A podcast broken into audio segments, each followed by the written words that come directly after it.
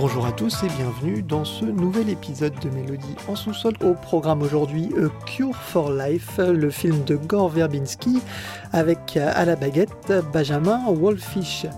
Pour m'accompagner aujourd'hui, Adi et Adrien de Syllabéo. si 2 LABO, vous les retrouvez sur YouTube. Salut les gars. Salut. Wesh wesh. Avec moi aussi aujourd'hui, bien sûr, euh, Baptiste. Salut Baptiste. Salut. Peut-être avant de, se lancer euh, sur un petit extrait de Cure for Life ou Cure for Wellness selon, euh, selon les pays, euh, un petit... On va présenter le film rapidement. Alors c'est l'histoire d'un jeune, cadre qui, évolue dans le milieu de la bourse avec un peu toutes les, pratiques occultes que ça, que ça implique, qui se fait un petit peu coincer par ses supérieurs et qui se voit contraint de d'exécuter une mission pour aller chercher un autre collaborateur qui est euh, pas vraiment emprisonné, mais qui est au moins euh, dans un centre de thérapie suisse. Donc il s'y rend et on lui fait vite comprendre que personne ne sort de, de, ce, centre de thérapie. Et en effet, il, est victime d'un accident et il va devoir rester quelques temps au, sein, au sein du château. Et il, va, il va subir diverses hallucinations et, et, découvrir pas mal de choses. Et il ne sait pas si évidemment ça relève de, son imagination, si les docteurs veulent son bien ou si euh, derrière se, déroulent des expériences un peu plus, euh, un peu plus occultes et bizarres à Shutter Island. La machination du docteur Volmer. C'est ça. Alors on va écouter peut-être le premier extrait euh, de cette émission qui s'intitule sobrement et qui ouvre d'ailleurs l'album Anna N. Volmer. C'est parti.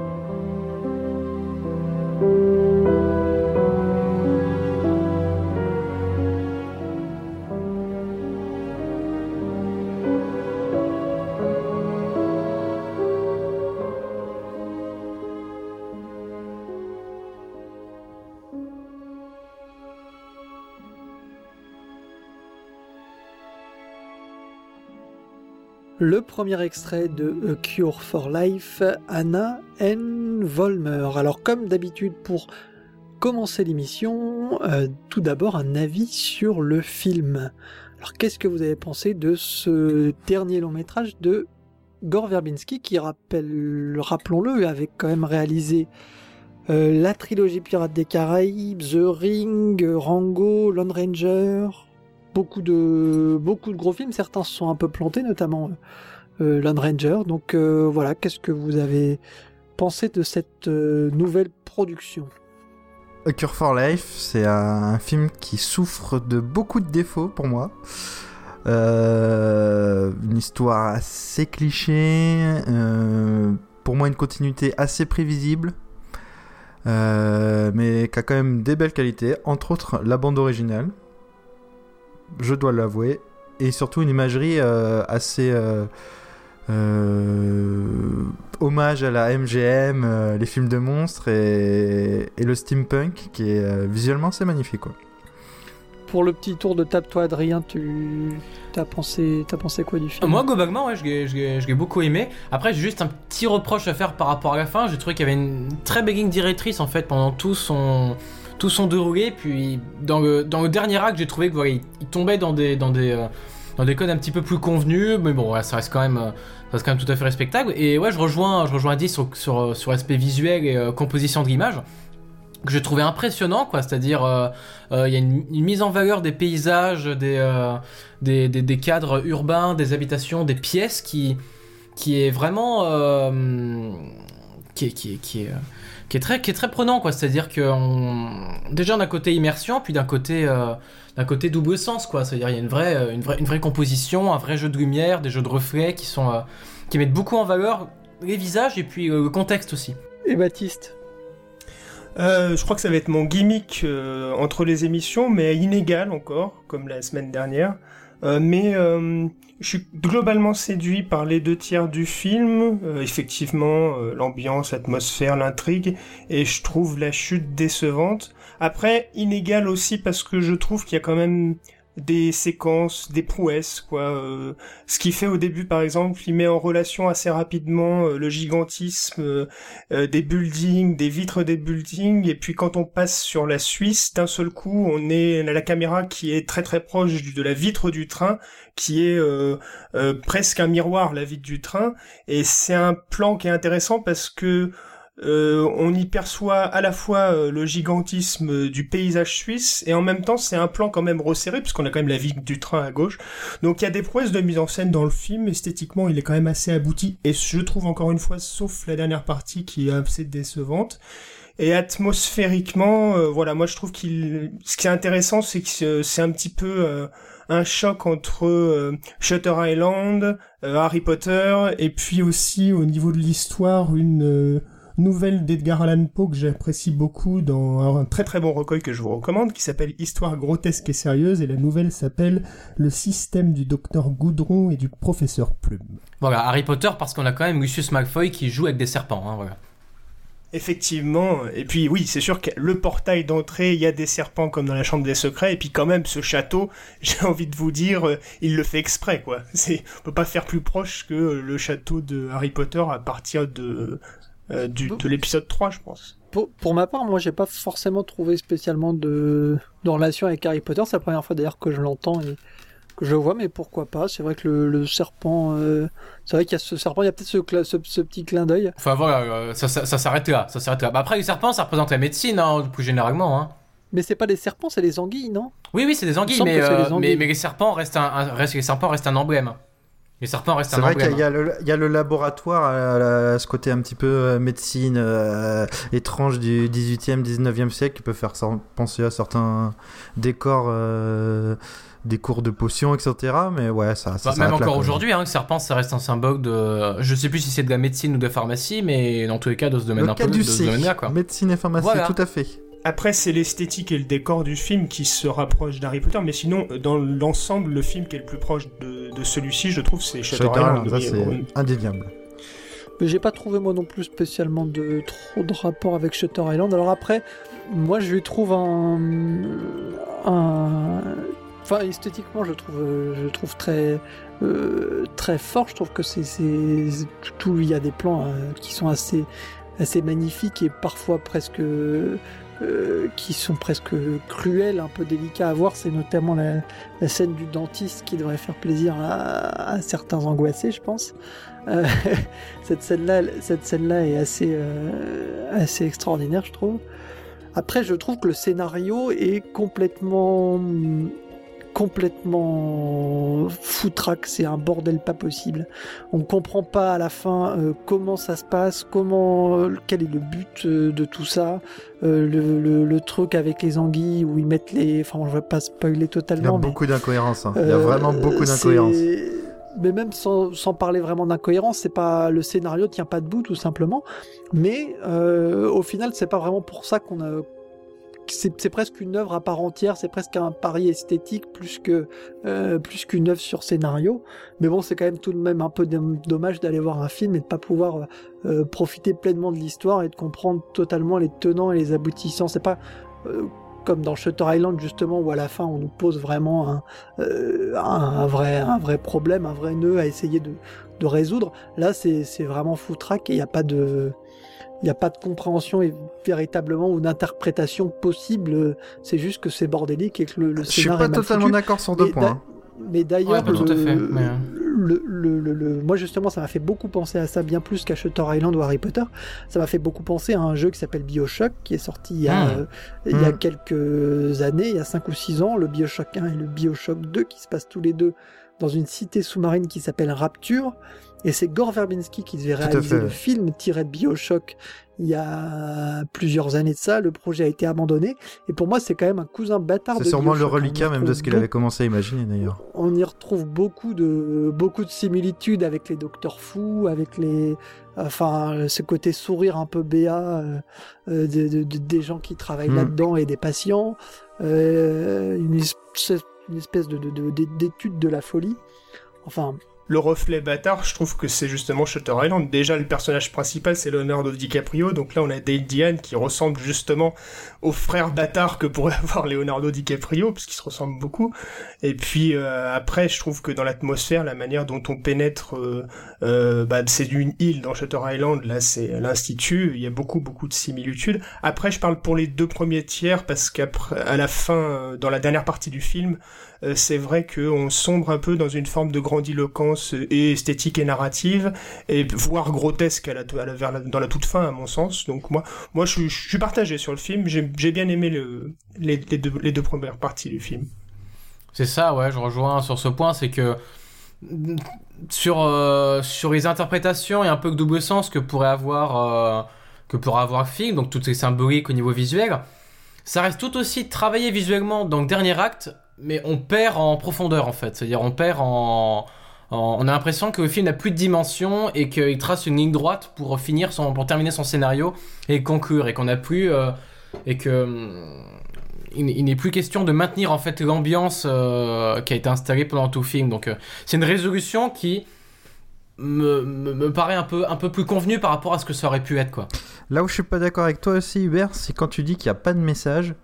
Alors que le message, il est, euh, ah, il est assez. Ah, je dis pas que j'ai pas dit, j'ai pas dit qu'il n'y avait pas de message. J'ai dit que le scénario était mal foutu et qu'à la fin, au final. Euh, parce que déjà le message, il est dans le titre anglais. Bon, il fait partie de ces, euh, de ces films. On ne sait pas pourquoi on a traduit par un autre titre anglais en français, mais le titre original avec Cure for Wellness. Il y a quand même euh, cette espèce de thérapie du bien-être. Il y a quand même un message derrière qui est assez clair dans la dernière scène où euh, par rapport, euh, c'est plus finalement par rapport au monde urbain, au monde capitaliste, qui a, a un certain détachement, un certain message qu'elle a voulu faire passer, je pense. Bon, ben on va enchaîner tout de suite par notre deuxième extrait de l'émission.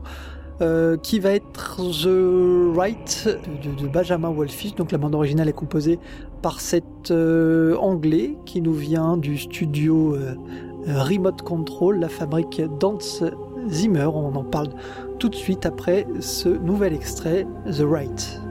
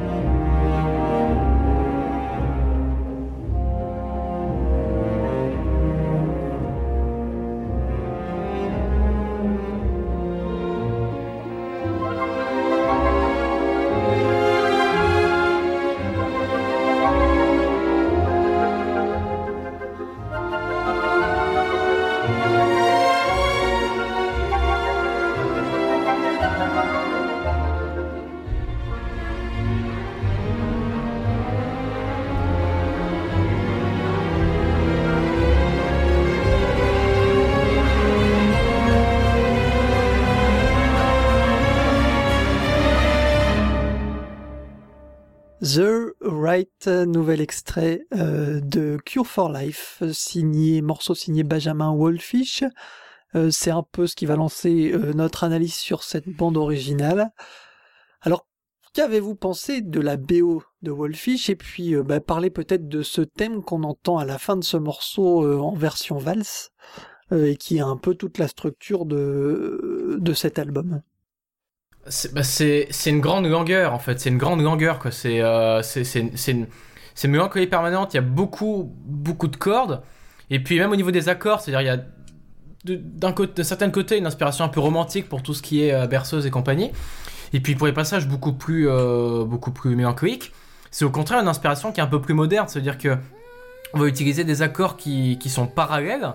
Et, euh, et ça va paraître assez, assez exotique pour notre oreille en fait. Et, et c'est ça qui, qui, donne cette couleur assez particulière au passage euh, très mélancolique. Alors ça date, ça n'a pas été inventé hein, par la BO, 1 ça, date, existe depuis euh, quelques siècles déjà. Mais voilà, c'est un va-et-vient en fait euh, au niveau, au niveau, au niveau des styles et, et des utilisations de l'orchestre qui est, qui, est, qui est, très bienvenue et qui pose une ambiance très intéressante pendant le, pendant le métrage. Pour ma part, moi j'ai trouvé que le, le c'était pas forcément très original. J'ai trouvé que c'était très bien foutu. Euh, il y a des, euh, enfin déjà le, ce qui lance la petite voix qu'on retrouve un peu dans, dans toute la bande originale. J'ai trouvé que ça me faisait vraiment euh, penser à, au, travail de alors forcément je l'avais tout à l'heure mais je l'aurais plus là Christophe Comeda dans dans, dans Rosemary's Baby qui est vraiment l'inspiration flagrante de ça il y a aussi donc après les, les, valses euh, comme dans, dans, ce morceau The Right. Euh... Sur ce morceau précis The Right, j'aurais, euh, je voudrais en dégager les influences en termes de mise en scène après, mais déjà en termes de musique, vous avez assez tout à fait raison. Ça renvoie à, à comment dire, ce, enfin la forme du morceau, surtout la fin du morceau renvoie aux grandes valses viennoises et à l'époque romantique. Et puis donc vous avez raison, Shostakovich, je marque, je dirais la seconde valse aussi la valse du morceau Mascarade euh, de Aram Kachatourian, qui est un compositeur soviétique arménien, et puis euh, chez Tchaïkovski, dans Casse-Noisette, à la fois la valse des fleurs et puis euh, comment dire le morceau qui s'appelle Mère Gigogne et les polichinelles. Moi, c'est ce que j'ai pas trouvé de comment dire d'interview de Benjamin Wolfish qui parlait de ses influences, mais moi c'est vraiment ce que j'ai euh, dénoté de plus clair. Ce qui est intéressant, je trouve, en termes de mise en scène à ce moment, c'est que le film renvoie à un certain cinéma hollywoodien classique de la fin des années 50, en particulièrement, en particulièrement au cinéma de Max Ophuls avec des films comme Lola Montes, Madame 2, Le Plaisir, ou même dans les années 40, Madame Bovary, on voit beaucoup, euh, comment dire, beaucoup de valses, euh, une esthétique des séquences qui vraiment suit le rythme de, le mouvement de la valse et le rythme de la musique. Et ce qui est intéressant ici, ce que fait Verbinski euh, de remarquable, c'est qu'il fait à la fois un montage alterné entre, comment dire, ce qui se passe sous le château et puis les valses qui se passent au-dessus. Alors montage alterné, hein, c'est euh, un montage qui propose la, la simultanéité de deux scènes. Donc en, général, il y a convergence après les deux actions. Et en même temps, il propose aussi un montage parallèle. Un montage parallèle, c'est une mise en rapport thématique ou symbolique de deux actions. Par exemple, récemment, au début de Lucie de Luc Besson, il y a un montage parallèle où on voit euh, Lucie qui tue des, qui, qui va dans un piège, et puis euh, le montage parallèle, ce sont, euh, j'ai plus des lions qui prennent, qui, qui encerclent, comment dire, leur proie. Et donc cinématographiquement, c'est pas inintéressant parce que le montage parallèle il s'illustre dans ce morceau au moment où euh, dans un mouvement de valse, on voit euh, Jason Isaacs qui euh, se bat parce qu'il se bat au, sous-sol, sinon c'est pas drôle, et qui se bat aussi dans un mouvement de valse quoi. Et donc là, le, le comment dire, le l'osmose entre musique, montage, enfin la musique fait vraiment le lien entre ces deux séquences là, et je trouve que c'est quand même assez intéressant à ce moment-là.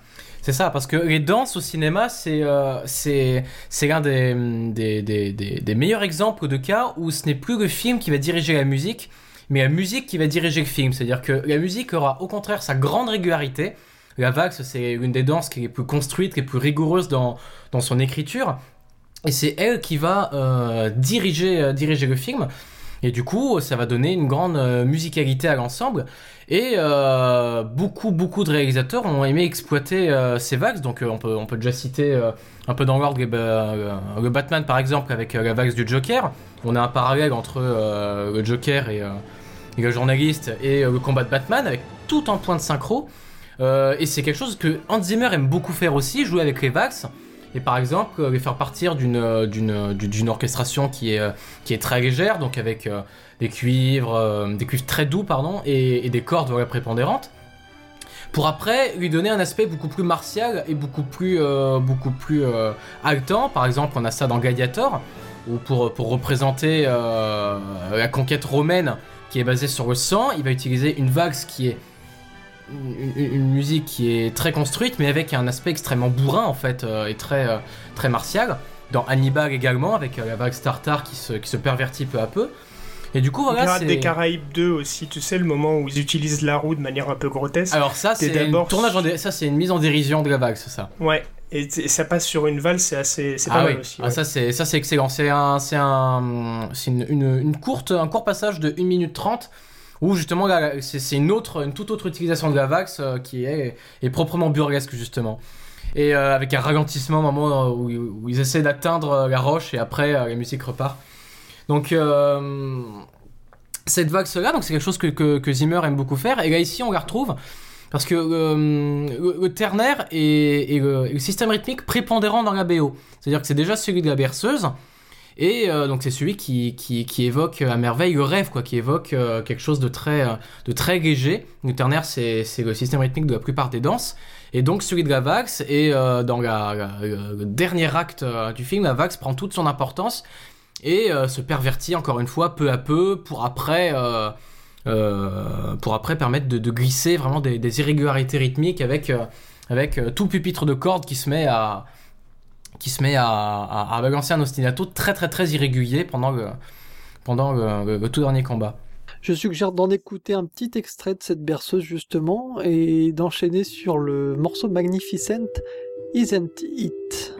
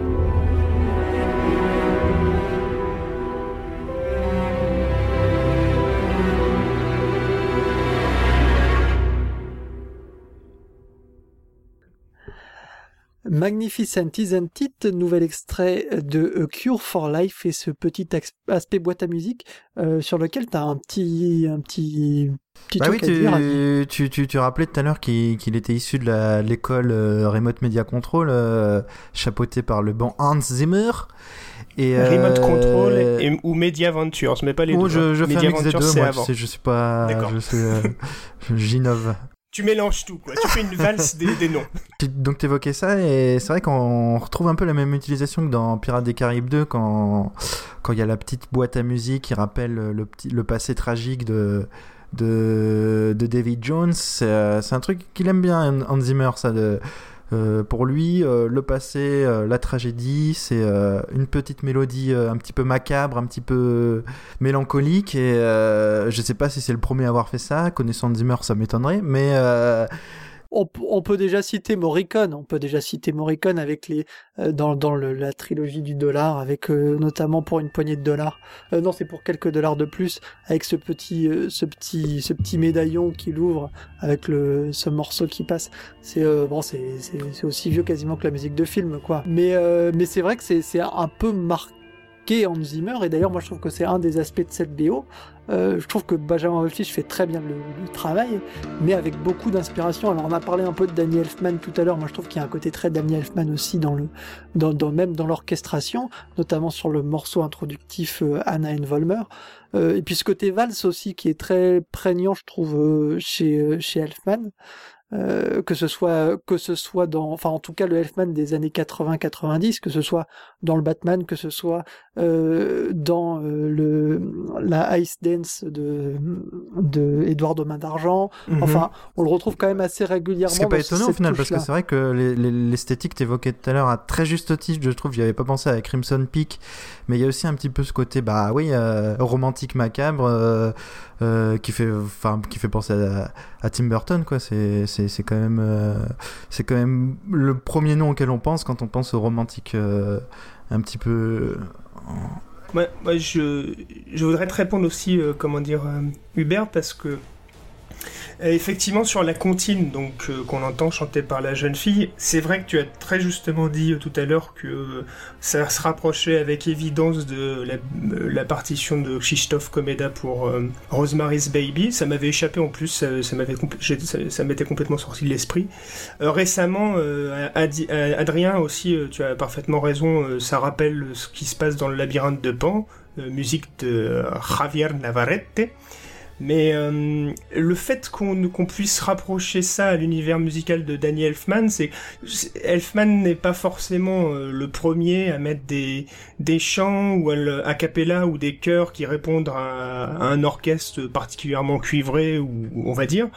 Mais euh, c'est vrai qu'à la fin des années 80, début des années 90, il a, il avec Batman, Edouard Romain d'argent, Batman le défi, il a imposé une norme quoi, euh, qui a qui a envahi les années 90. Et globalement, je trouve que euh, le, le studio de Hans Zimmer, Media Ventures et ensuite Remote Control, ils ont souvent réutilisé cette signature qu'ils ont noyé dans euh, leur utilisation du sound design. Alors noyer n'est pas forcément négatif, hein. et je trouve que du coup, dans la BO de Benjamin Wolfish, la forme du morceau euh, enfin pardon, la forme du score, c'est-à-dire qu'on part de la comptine et ensuite on a, euh, on est rejoint par des voix peut-être un peu plus ténébreuses, une instrumentation un peu particulièrement, un peu, un peu particulière, pardon, quelques nappes sonores et puis parfois euh, du gros sound design à la remote control. Le, morceau le plus proche que j'ai trouvé de ça, c'est dans Pirates des Caraïbes 4, le morceau Mermaids et qui renvoie aussi à ce que disait à l'instant Adi sur celui de Pirates des Caraïbes 2 avec euh, David Jones, donc si tu veux qu'on l'écoute.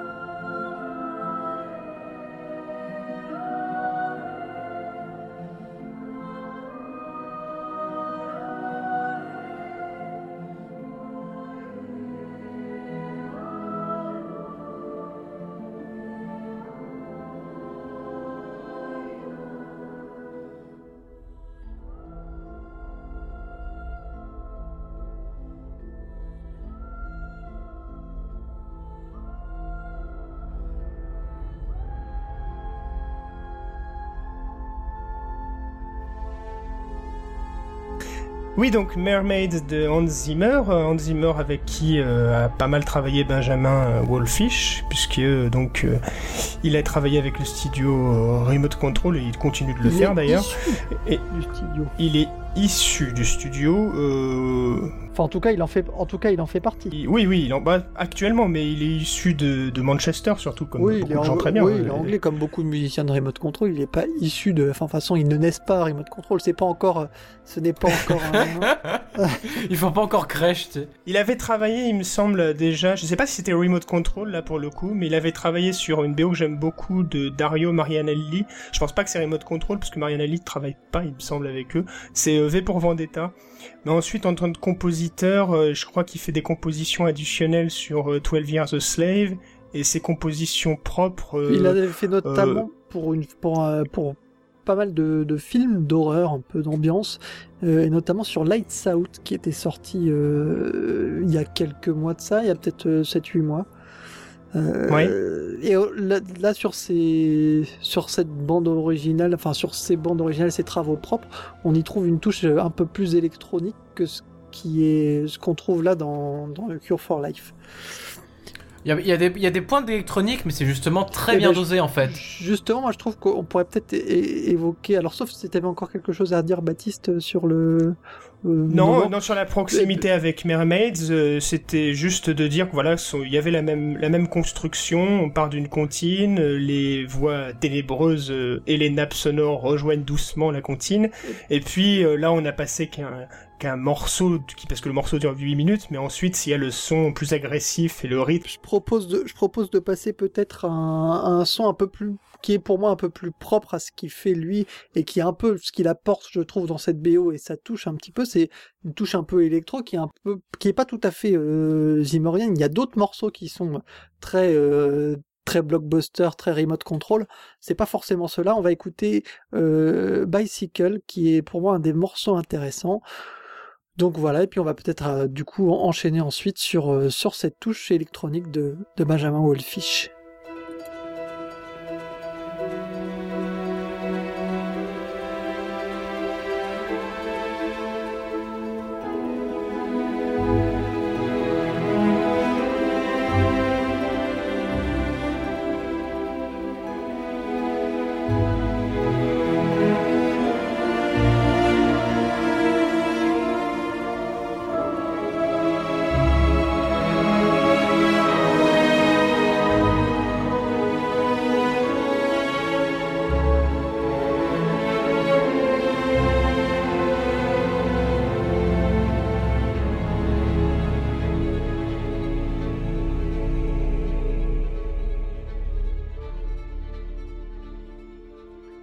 Bicycle, un nouvel extrait de euh, A Cure for Life où on trouve un peu plus, à mon goût, l'aspect euh, électronique qui est qui est cher à Benjamin Wolfish, en tout cas qu'on lui retrouvait dans euh, ses précédentes compositions, particulièrement sa dernière Lights Out.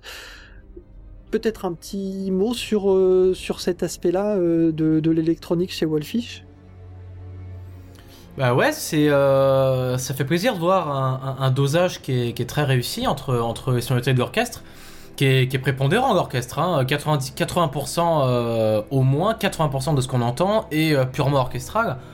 Et il euh, y a un mélange qui est, qui est, assez subtil, par exemple la, scène du vélo justement, mélange et, euh, et, et, et s'accommode en fait avec euh, les sonorités électroniques et toutes les percussions type marimba, vibraphone, glockenspiel et, euh, et xylophone, donc euh, et celesta aussi. Et, et, même ces instruments-là sont aussi mixés d'une certaine manière en fait, c'est-à-dire que on aboutit à, un orchestre qui ne sonne pas comme un orchestre brut en fait, c'est-à-dire que chaque sonorité est légèrement euh, légèrement arrangé. Par exemple, la clarinette euh, dans tout film ne sonnera absolument pas comme une clarinette euh, normale, mais c'est assez fin en fait. C'est-à-dire que c'est une sonorité qui va être beaucoup plus, euh, beaucoup plus, beaucoup plus lisse en fait, presque assez, assez lointaine.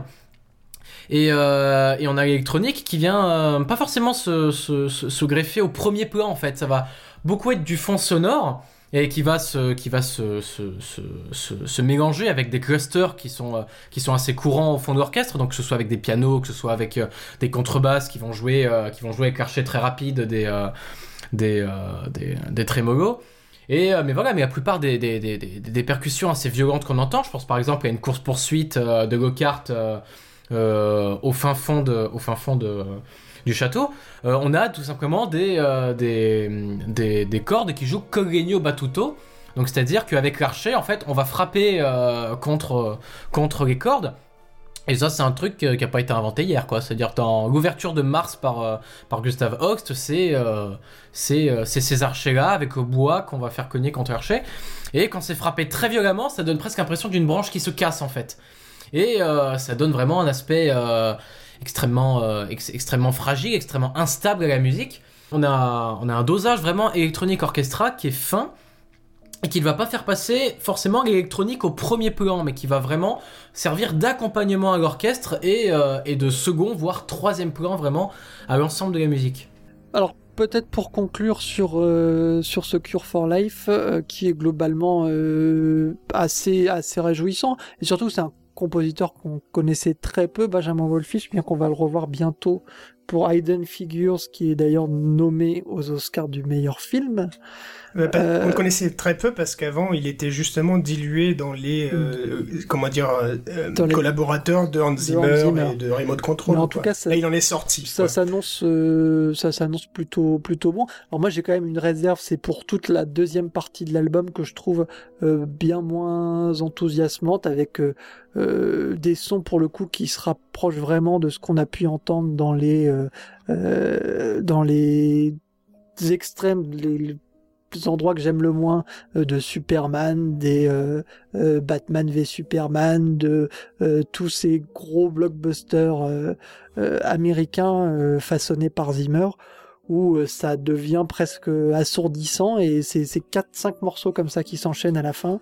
Euh, je trouve qu'il nuit globalement à, l'écoute et à l'équilibre de la bande originale Ouais, ils sont quand même, je tiens, je, tiens, je tiens quand même à nuancer un petit peu, ils sont quand même un peu plus, euh, j'allais dire risibles, mais un petit peu plus clairs quand même dans leur, euh, dans leur construction, quoi. C'est-à-dire qu'on entend quand même les cordes, euh, les cordes qui se démarquent et, et pas de percussion trop, trop bourrin. Alors, il y a une masse sonore qui est vraiment impressionnante, hein. J'ai vu euh, une vidéo dans laquelle euh, on, voit un peu l'orchestre enregistré. Il y a huit cordes dedans, donc euh, ça, ça, ça, ça, tabasse bien comme il faut. Donc, on, saura d'où il vient le fond sonore. hein. Huit cordes qui tabassent en même temps. Donc ça reste quand même plus plus lisible que la moyenne Zimmer, on va dire quand même. Hein. Ouais, ça, ça se rapproche en fait plus de euh, euh, ce qu'il faisait en termes de sound design, je trouve, au début des années 2000, tu vois. euh, Le premier Pirate des Caraïbes, il y a aussi des passages un peu sales, un peu métalliques, tu vois, en termes de sonorité. Ouais.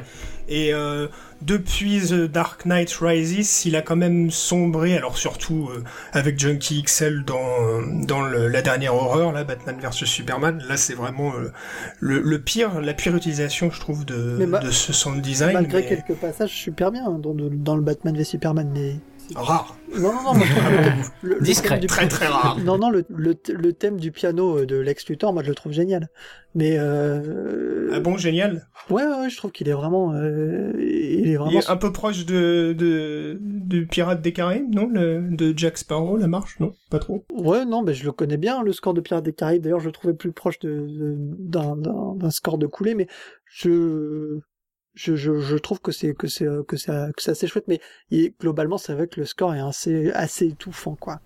Indigeste, ouais. Je tiens quand même à donner une, une- un ordre d'idée. Euh, je disais qu'il utilise 8 corps. En général, euh, un pupitre d'un grand orchestre, on a 4 corps. Voilà, donc euh, en utiliser 8, c'est qu'on a quand même une formation qui est bien velue, quoi, hein, pour des corps euh, qui, qui, qui, est- qui est un instrument quand même qui est très rond, qui, par opposition aux trombones et trompettes qui sont à, à perce droite, donc c'est-à-dire qu'ils vont sonner euh, de manière très directe en fait comme son, euh, tuba et corps vont au contraire presque remplir l'espace en fait. Et du coup, utiliser 8 corps, c'est une formation qui est très, euh, très, très particulière. Pour les bandes annonces, par exemple, qui sont souvent, pas souvent enregistrées en direct, mais qui sont plutôt faites par, MAO, ils demandent des proportions démesurées. Par exemple, on arrive à 20 corps ou 30 corps pour arriver à, à à des à, des morceaux qui, qui, qui, qui, au niveau sonore, il n'y a plus un espace à remplir, quoi. C'est-à-dire ça, ça prend absolument tout, quoi. On va conclure donc euh, pour cette première partie d'émission Cure for Life, donc une bande originale qui a donc du corps et du cœur et qui est signée Benjamin Wolfish à retrouver en physique euh, sur le label Milan Records et maintenant on va passer aux actualités. Et bien pour l'actualité, je propose à éventuellement Adrien d'enchaîner aussi. Alors euh, à toi, vas-y Adrien. Alors j'ai quand même plus de choses à dire euh, sur Split que sur Silence, parce que Silence euh, euh, avait un, concept de base qui est quand même assez clair, et au niveau musique, ça se respecte. Donc ça veut dire que dans le film, on doit percevoir à peu près 30 secondes de musique à tout casser sur les, 2, les 2h40. Mais c'est pour le mieux parce que les 4, les quatre utilisations, que, enfin, du moins que j'ai pu repérer au premier visionnage, sont tout à fait pertinents, c'est-à-dire qu'on se déroule dans un, Japon médiéval où euh, des, euh, espèces de cogons chrétiens essayent, de, essayent de, prêcher la bonne parole et la seule vraie unique religion. Et ils vont vite se confronter à un mur en fait, parce que les Japonais n'aiment pas trop le christianisme. Et pour ça, on suit deux personnages principaux. Et c'est dans cette volonté d'immersion que euh, un gros travail sonore est effectué euh, par rapport à, la nature et puis au bruitage au sens large. Le film euh, s'ouvre et se conclut avec, avec des grillons qui, qui vraiment nous, nous immergent dans une, dans, une, dans une nature japonaise et qui nous donne l'impression que nos deux personnages sont presque largués en fait dans, dans, une, terre, dans une terre inconnue. Les, bruits des vagues également sont, sont, sont, très bien mis en valeur. Il y a, il y a, un mixage en fait qui est, qui est, extrêmement subtil. Ils sont pas contentés de foutre des bruits de vagues à ce moment-là. C'est-à-dire que au niveau du volume, il y a, il y a il y a, il y a, il y a, il y a une gestion en fait du, du, volume qui est, qui est, qui est, qui est, extrêmement, qui est, extrêmement pointilleuse en fait. C'est-à-dire pendant, pendant, il y a une très longue scène marine de d'exécution et, et, à chaque seconde, on a l'impression que la mer raconte quelque chose en fait. Et la musique ne va intervenir que pendant des, points très précis. Par exemple, euh, à un moment, euh, lorsque les deux personnages arrivent euh, pour la première fois au Japon, avec les bruits de la mer par rapport au bateau, donc on a un très joli, un travelling de, de, caméra, va se, va, se, va se confondre, va se, se, noyer en fait dans ces, dans ces bruits marins, un très léger, un très léger fond de cœur en fait, qui va créer un sentiment extrêmement, euh, pas de malaise, mais extrêmement inattendu et qui va conditionner le spectateur en fait dans cette, euh, cet aspect très mystérieux, très, euh, très atypique de la quête que, que, que, nos, deux, nos deux compères estiment très simple, hein, qui est de récupérer leur, leur pote, leur pote détenu prisonnier. Bah, dès le début, on sent que ça va pas vraiment se passer comme prévu. Et c'est fait, mais c'est Martin Scorsese joue vraiment avec avec avec un rythme très très lent pour nous faire euh, déjà nous faire profiter de tous les paysages et puis surtout nous euh, nous, nous, nous faire tendre l'oreille vraiment sur euh, sur toutes les finesses au niveau au niveau sonore et surtout au niveau de la musique.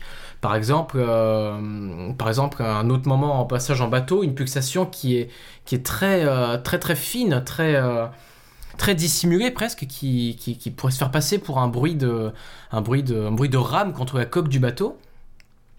Et, euh, et voilà, c'est tout ce jeu-là. Toute musique dans ce film, en fait, et ou se fait passer pour une musique intradiégétique, c'est-à-dire qui euh, est entendue par les personnages. Euh, elle, elle s'oppose à une musique extra-diégétique qui n'est entendue que par le spectateur et qui n'intervient pas dans, euh, dans l'univers du film, dans l'action. Toute musique dans ce film est ou se fait passer pour une musique intradiégétique et donc c'est euh, vraiment pour, faciliter ce sentiment d'immersion voilà, qui fonctionne très bien pendant, ces 2h40. Et ben on va écouter tout de suite un petit extrait qui s'appelle Rain Falls Unceasingly. C'est pas facile à dire. Rain Falls Unceasingly on the Sea, c'est parti.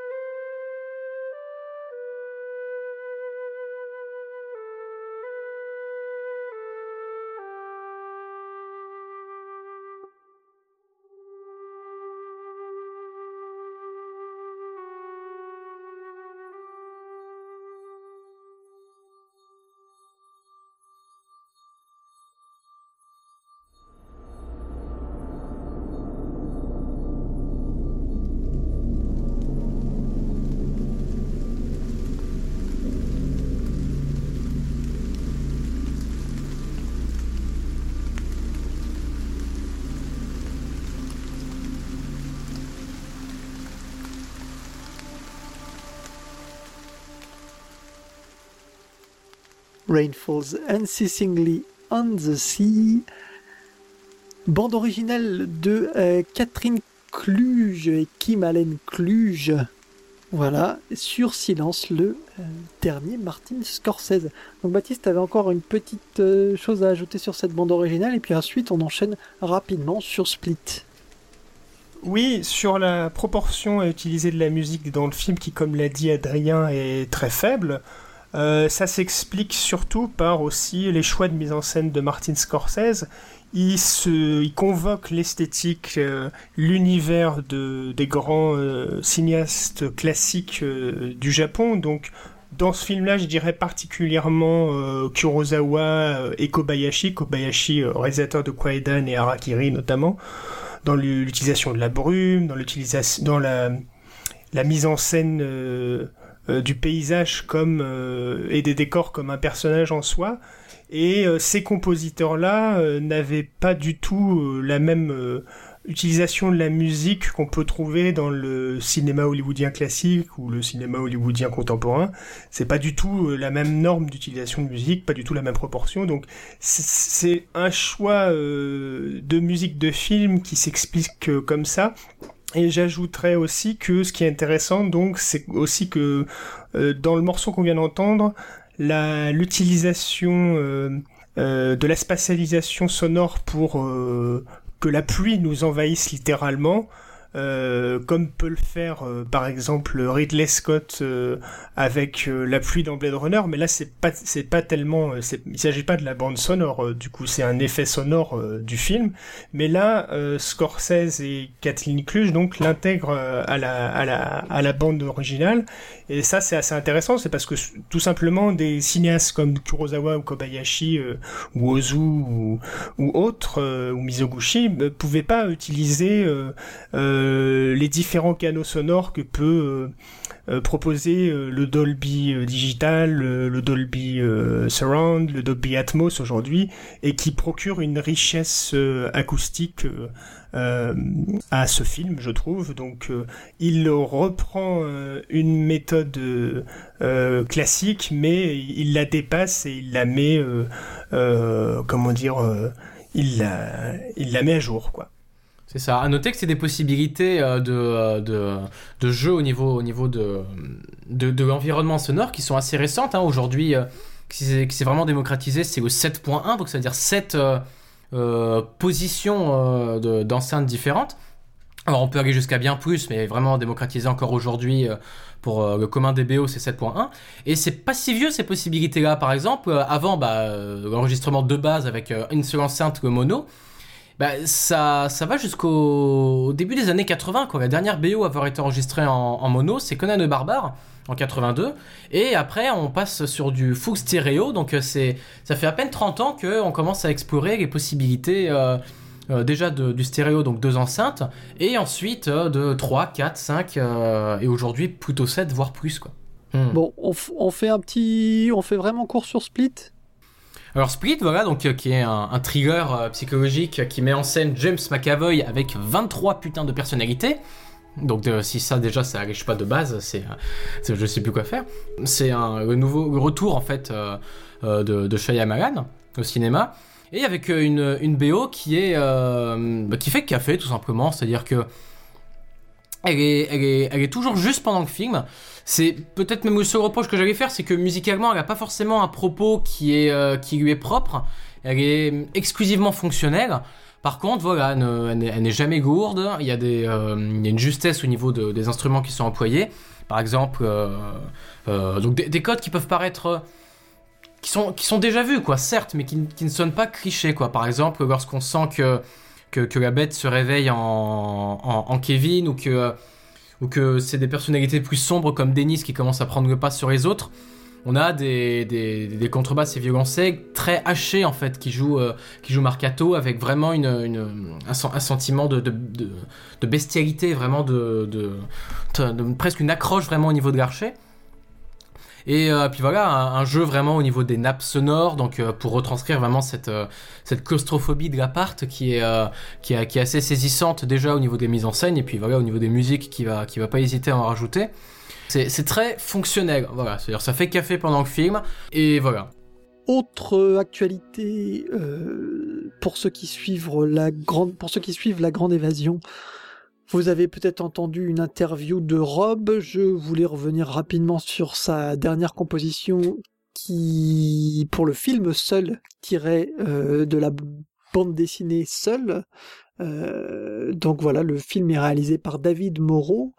Pour ceux qui connaissent Rob, euh, ce sera pas, vous allez pas être étonnés, hein, c'est toujours euh, euh, de l'électro. Le film est assez ambitieux parce que parce que c'est très différent de ce qu'on peut voir habituellement dans, les productions françaises. Il essaye quelque chose. Alors d'un point de vue purement cinématographique, je suis pas forcément entièrement convaincu. Euh, pour la bande originale, par contre, je trouve ça, je trouve ça très bon. Donc, je voulais passer un petit extrait qui s'appelle Hurlement. Et voilà, la bande originale sort bientôt sur le label euh, français Music Box Records. Hurlement, c'est parti.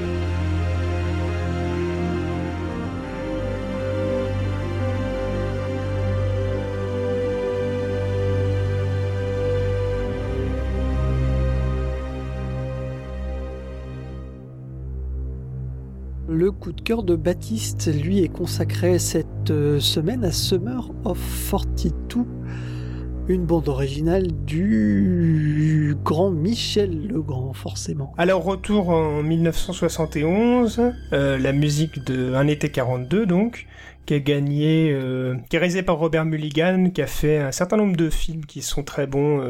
l'autre, je crois, l'autre c'est The Other, c'est un an après ou alors euh, surtout le très célèbre euh, Du silence et des ombres, en anglais To Kill a Mockingbird, qui est l'adaptation euh, du bouquin du même nom. Et donc en 1971, le grand qui travaille à Hollywood fait cette musique. Alors c'est, il développe avant tout un thème, bah, le thème que vous entendez, que vous allez entendre, qui est assez déchirant et que je trouve que l'ensemble symphonique rend vraiment sublime autant les cordes que euh, les échos subtils des instruments avant. Euh, il y a la présence jazzy euh, qu'on a qui est incarnée par les langoureux relents du saxophone et dans d'autres passages de l'album une petite guitare folk viennent rendre toute la toute la, la, BO très très riche très virtuose aussi et très élégante dans le mariage des sonorités donc euh, voilà, c'est une musique et un thème qui évoque vraiment euh, le romantisme pur, la perte de l'innocence, la, mélancolie d'une époque que vraiment euh, décrit le film. Le film parle de des années de l'adolescence dans les années 40 et donc c'est un personnage qui se remémore cette époque, tout comme le personnage de Scout dans To Kill a Mockingbird se remémorait son enfance, toujours donc le même réalisateur, Robert Mulligan. Et, euh, et voilà, donc euh, c'est euh, une complainte hypocoristique, j'aime ce mot, qui a gravé à jamais dans l'histoire de la musique de film, et donc je vous propose de l'écouter. Pas si vite, Baptiste, comme ce morceau Summer of 42 va clôturer notre émission. Tout d'abord, merci à tous d'avoir suivi cette émission. Je vous rappelle que vous pouvez retrouver le podcast sur iTunes, SoundCloud et également sur www.lagrandeévasion.com Prochaine émission dans deux semaines. On se quitte donc euh, avec euh, Michel Legrand, Summer 42. Je vous dis à très bientôt et d'ici là, portez-vous bien. Ciao, ciao.